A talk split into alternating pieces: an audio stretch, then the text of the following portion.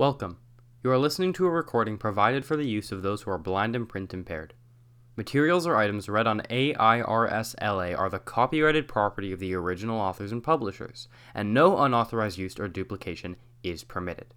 Thank you and please enjoy. Hello, it is Shane Masterson. Uh, welcome back to AIRSLA for your U.S. News and World Report. Uh, it is March 10th, 2022. Today, we're going to be reading an article by Cecelia Smith Schoenwalder uh, titled Two Years Later Where Does the COVID 19 Pandemic Stand? Friday marks two years since the World Health Organization declared COVID 19 a pandemic. So, this was written today, um, by the way, March 10th, 2022, again. Uh, let's start.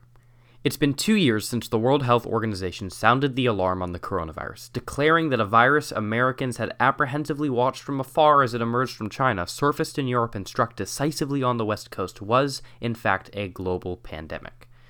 We have rung the alarm bell loud and clear, Tedros Adhanom Ghebreyesus, WHO Director General, said at a news conference in March 2020. At that time, few could have imagined how the world would change. Now, after a transformative era that saw businesses, education, economy, and travel come to an unthinkable halt as authorities enforced, curfews, restrictions, standards of hygiene, the world is struggling to push forward from the pandemic, the ramifications of which are proving to be lasting and can perhaps be best measured in loss loss of life, loss of income, and loss of trust. Quote, this Friday marks two years since we said that the global spread of COVID 19 could be characterized as a pandemic, Tedros said at a press conference this week, adding a sobering assessment of how far the world has come. As a reminder, we made that assessment six weeks after we declared COVID 19 a global health emergency, when there were fewer than 100 cases and no deaths outside China. Two years later, more than 6 million people have died. Unquote. In the US, the death toll is approaching 1 million but research shows that the actual global death toll could be more than three times higher than the official numbers due to questions about data and limited testing. President Joe Biden made an effort to sketch out a post pandemic America, recently urging Americans to return to their offices in a thinly veiled effort to help the economy, which was roiled by the pandemic and is now shaken by war in Ukraine. Quote, It's time for America to get back to work and fill our great downtowns again with people, Biden said during his State of the Union address. People working from home can feel st- safe and begin to return to their offices. He also called for an end to school shutdowns, which sent parents scrambling to implement remote learning at several points during the pandemic. Our schools are open, Biden said. Let's keep it that way. The optimism was well received in the US, which not only bore the brunt of reported cases and deaths, but also watched as the virus re- rent its culture between those who adhered to, sometimes shifting, scientific guidance and those who were skeptical of the virus's ravaging effects. People came to look at states, businesses, celebrities, politicians, athletes, and even neighbors differently, depending on their acceptance or rejections of things like lockdowns, masks, and vaccines.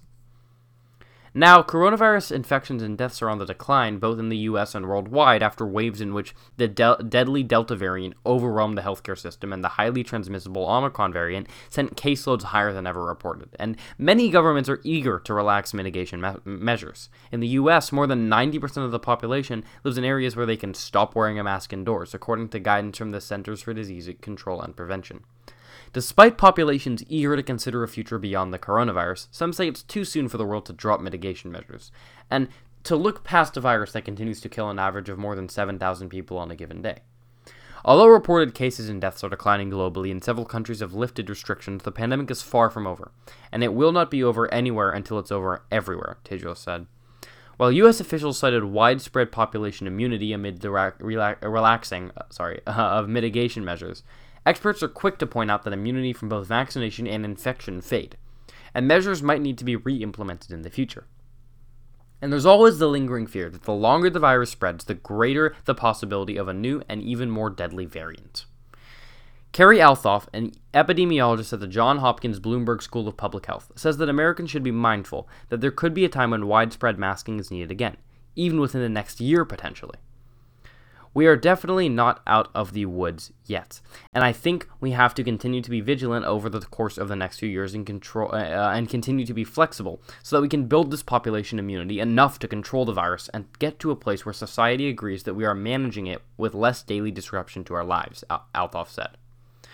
Althoff said that one lesson to be learned from the past two years is the role that misinformation plays in shaping people's beliefs. The development seriously undermines trust in public health officials, she adds.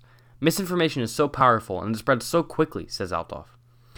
To say that there has been a decrease in the trust of scientists and public health, damage done by a lot of misinformation, is probably an understatement. I think rebuilding that trust and helping folks to understand and think critically when faced with all this data is really going to be important as we continue to move forward. As coronavirus vaccines were developed and rolled out in record time, many researchers were caught off guard by the level of hesitancy seen. Even now, just 65% of the total US population is fully vaccinated, and significantly fewer have gotten their booster shots despite widespread vaccine availability.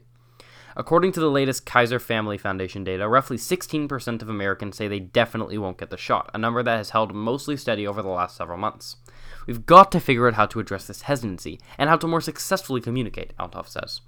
And it's important to remember that not everyone has access to the shots yet. In the US, shots for children under 5 has faced multiple setbacks, delaying an authorization many parents hoped would have come months ago. These children and their families have borne a huge burden in this pandemic, Althoff said. It's been a lot, and these folks are still waiting for a vaccine. Vaccination rates and access also vary widely worldwide. As little as 14% of people in low income countries have received their first shot, according to one estimate. We have to re- remember our world is not yet vaccinated, Althoff said, adding that transmission of the virus gives it a chance to mutate and create new variants. Uh, thank you for listening to this article today on AIRSLA. Uh, this is Shane Masterson. It is March 10th, 2022. Uh, I hope to see you for another, uh, and thank you. Uh, enjoy the rest of your day.